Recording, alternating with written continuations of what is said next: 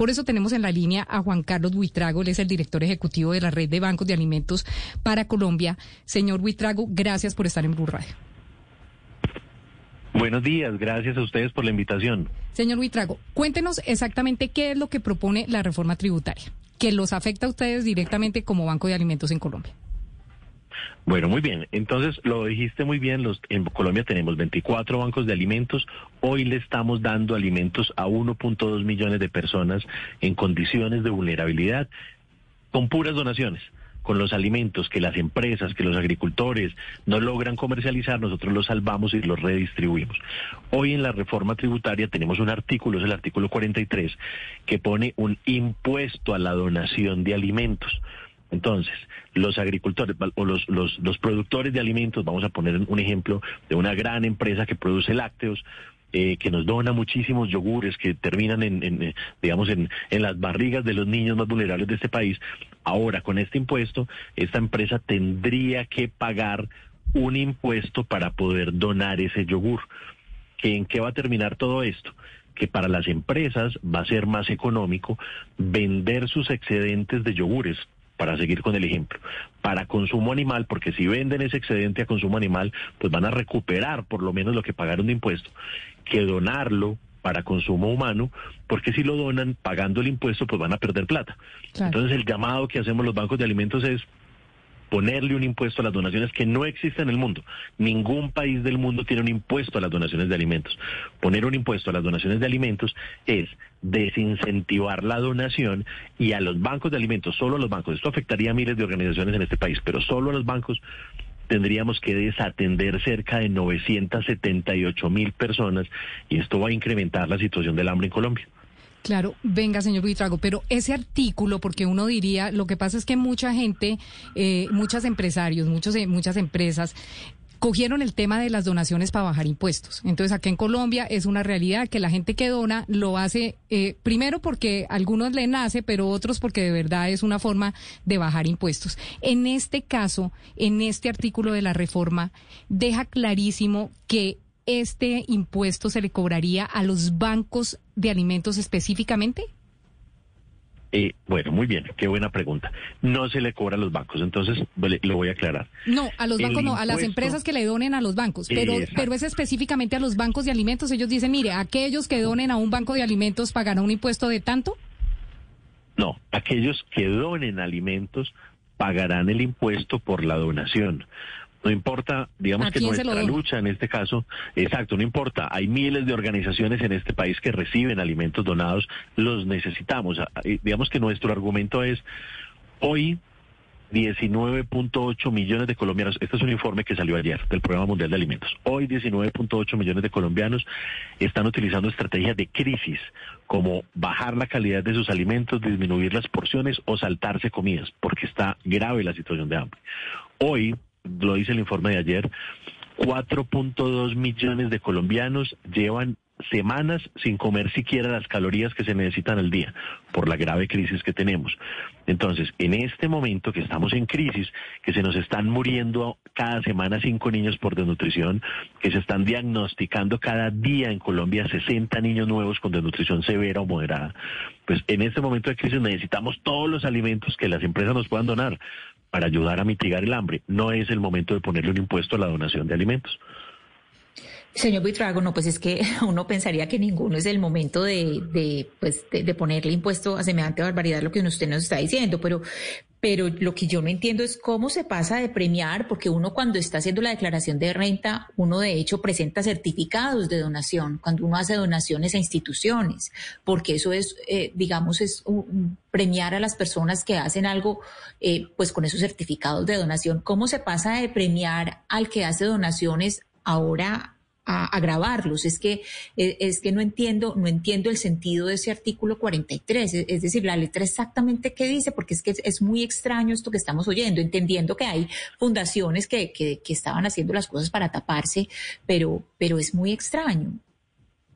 Así es, y lo voy a explicar muy bien. Entonces, teníamos 2 inconvenientes con la reforma tributaria. Un inconveniente era que se disminuía el beneficio tributario a las empresas que donan. A eso ya se llegó a un acuerdo, los ponentes de la reforma, más el gobierno, se reunieron la semana pasada, estudiaron el caso. Yo estuve allá en el Congreso en una audiencia pues contando que no se podía disminuir el beneficio tributario de las empresas que donan porque es el estímulo que tiene la empresa para donar sus alimentos. Bueno, aquí ya se llegó a un acuerdo, ese tema está solucionado. Ese era el artículo 11 de la reforma, ahora vamos para el 43. El artículo 43 de la reforma tributaria es el artículo que pone gravamen a la venta de alimentos ultraprocesados y de bebidas azucaradas. Está muy bien, nosotros no nos oponemos a eso, desde los bancos de alimentos, que se graven las ventas de los alimentos ultraprocesados a bebidas y bebidas azucaradas.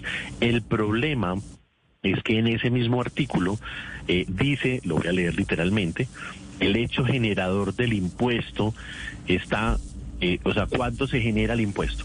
En la producción, la venta, el retiro de inventarios o los actos que impliquen la transferencia de dominio a título gratuito u oneroso. Cuando yo transfiero el dominio de un alimento a título gratuito, eso jurídicamente es una donación. Entonces, se le está poniendo el impuesto a la venta de bebidas azucaradas. Ojo, que bebidas azucaradas es pulpa de fruta. Ojo, que bebidas azucaradas son yogures. Si no estamos hablando solamente de refrescos. Ojo que los alimentos que se están grabando también son la cuajada, también son el chocolate de mesa, también son los panificados, también son las nueces, los jamones, la carne, por ejemplo, la carne, un pollo, una presa de pollo congelada, si está adobada, ya va a tener impuesto.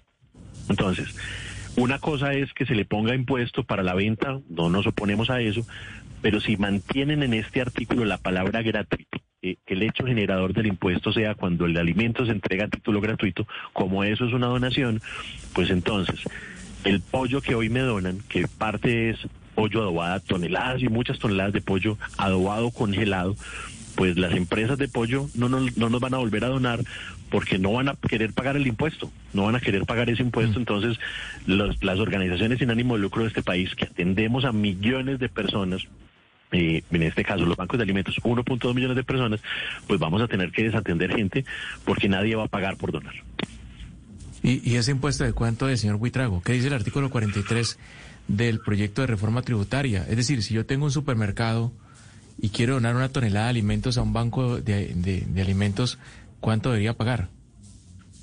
Las donaciones en el artículo 43 se ponen de manera progresiva, pero en general para los alimentos terminan siendo del 20% del valor comercial del alimento. Sí, entonces, qué buena esa pregunta, porque les voy a poner un ejemplo. Supongamos que un yogur cuesta $1,000, supongamos, para que el ejemplo sea fácil. Entonces, si el yogur cuesta $1,000, el impuesto es de $200. Pero es que hay empresas que dicen, bancos de alimentos, miren, tenemos 100,000 yogures, y 100,000 yogures para los 300,000 niños que yo hoy estoy atendiendo son un tesoro, para alimentar mejor esos niños muy vulnerables que a veces no comen sino una vez al día. Pero si yo por 100,000 yogures tengo que pagar un impuesto de $200 por yogur, pues voy a preferir venderle ese yogur a las empresas que tienen cerdos de engorde, porque si se los vendo a ellos, pues recupero un montón de plata. Claro. Y no tengo que pagar el impuesto. Entonces, la situación es muy grave, ya la hemos elevado al gobierno, con congresistas. Yo estoy hablando todo el tiempo con todos los congresistas, todos dicen, bueno, sí, es lógico, ¿cómo vamos a poner un impuesto? Pero no ha pasado nada, nadie se manifiesta, y de aprobarse la reforma tributaria como está, lo que vamos a hacer es que vamos a incrementar el hambre en este país. Sí, pero señor Buitrago, es que de verdad es absurda esa medida, uno lo escucha usted hablando, 30,000 toneladas de alimentos que se le da a 1.2 millones de personas, o sea, el Congreso de la República, que habla y dice y tiene un discurso de acabar con el hambre en Colombia, lo que va a hacer es fomentar el hambre en este país. Y yo le pregunto, dentro de todas estas charlas con congresistas, supongo de todos los partidos, que usted dice no han hecho nada, ¿qué decirles hoy que estamos a punto del siguiente debate a la reforma tributaria? ¿Qué decirles desde estos micrófonos a esos congresistas que tienen un discurso del hambre y un contrasentido con el artículo 43? De acuerdo, entonces lo primero es que tenemos que seguir tratando de llegar a un acuerdo con el... Señor Buitrago, creo que lo perdí. Sí, señor Buitrago. Sí, creo que, señor Buitrago, creo que lo perdimos. Creo que lo perdí. Vamos a ver si lo logramos conectar, Gonzalo, porque es que de verdad a nadie le cabe en la cabeza lo que está haciendo el Congreso de la República y el Gobierno Nacional, que es el que pasa la reforma tributaria, ¿no? Entonces no puede ser que se caiga el impuesto a las megapensiones y que se caiga el impuesto a los evangélicos y a los cristianos, pero que conserven el impuesto que puede dejar con hambre a más de 1,5 millones de personas. O sea, eso de verdad a nadie le cabe en la cabeza. Pregúntele a Sebastián ahora, que ha estado muy atento a la reforma tributaria, ¿no, Sebastián? Lo que menciona Diana Mejías es un contrasentido por completo.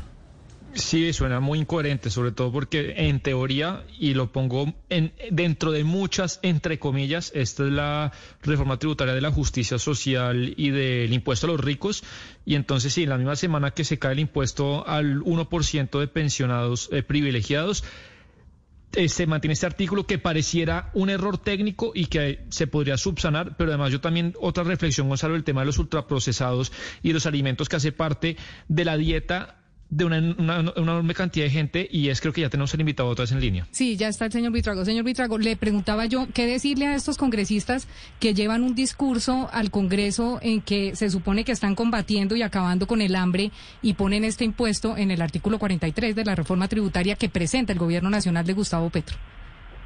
De acuerdo, entonces lo primero es que estamos a tiempo todavía de hacer la corrección del artículo antes de que se radique el informe de ponencia. Pues estamos a minutos. Todavía se puede borrar la palabra gratuito, solo es borrar de diferentes apartes de ese artículo la palabra gratuito y donación, que también aparece la palabra donación. Si no lo logramos, nos tenemos que ir a plenaria. Ya tenemos nosotros radicada una proposición, varios congresistas nos ayudaron y ya hay una proposición radicada para que en plenaria se debata y nos vayamos a votos. La idea no es llegar a plenaria, porque no es lógico. Todos queremos que en este país se acabe el hambre, todos queremos que no se mueran niños por desnutrición. Los yogures los necesitamos, las cuajadas, los panes y todos los alimentos que se puedan donar hoy se necesitan. Entonces esa es la invitación, que por favor pues tratemos de hacer gestión para que en el informe de ponencia se pueda hacer la corrección. Si no, pues que nos alineemos todos para votar el cambio en la plenaria. Muy preocupante lo que usted plantea, don Juan Carlos Buitrago, director ejecutivo de la Red de Bancos de Alimentos de Colombia, y estaremos a la expectativa de lo que vaya a ocurrir en el Congreso de la República. Gracias por habernos atendido en Blu Radio. Ustedes por la invitación, muchas gracias.